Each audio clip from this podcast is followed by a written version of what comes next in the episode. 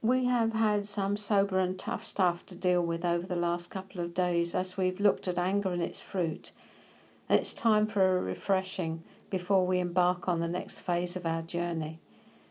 So, whatever you're doing right now, take a break. Focus on Him. Eyes up. Once again, we need to stop and gather ourselves to Him. Remind ourselves what this is all about and who this is all about. Shoreless ocean, who can sound thee? Thine own eternity is round thee, majesty divine. And focus on majesty. This is His time and His agenda for our lives. There are no longer two lives to be lived, but one His through us, the people of His love, the people of His power, the people of His desire.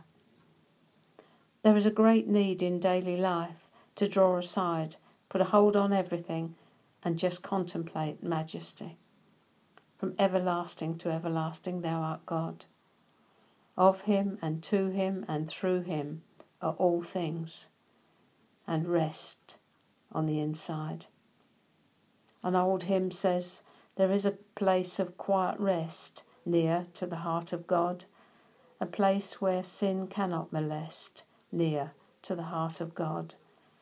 O Jesus, my Redeemer, sent from the heart of God, keep those who wait before thee near to the heart of God. John 17:3 says, "And this is eternal life, that they may know thee and Jesus Christ whom thou hast sent." I want you to know me. Know my holiness, know my perfection, know my joy, know my love, know my goodness, know my plans, know me, and my desire towards you.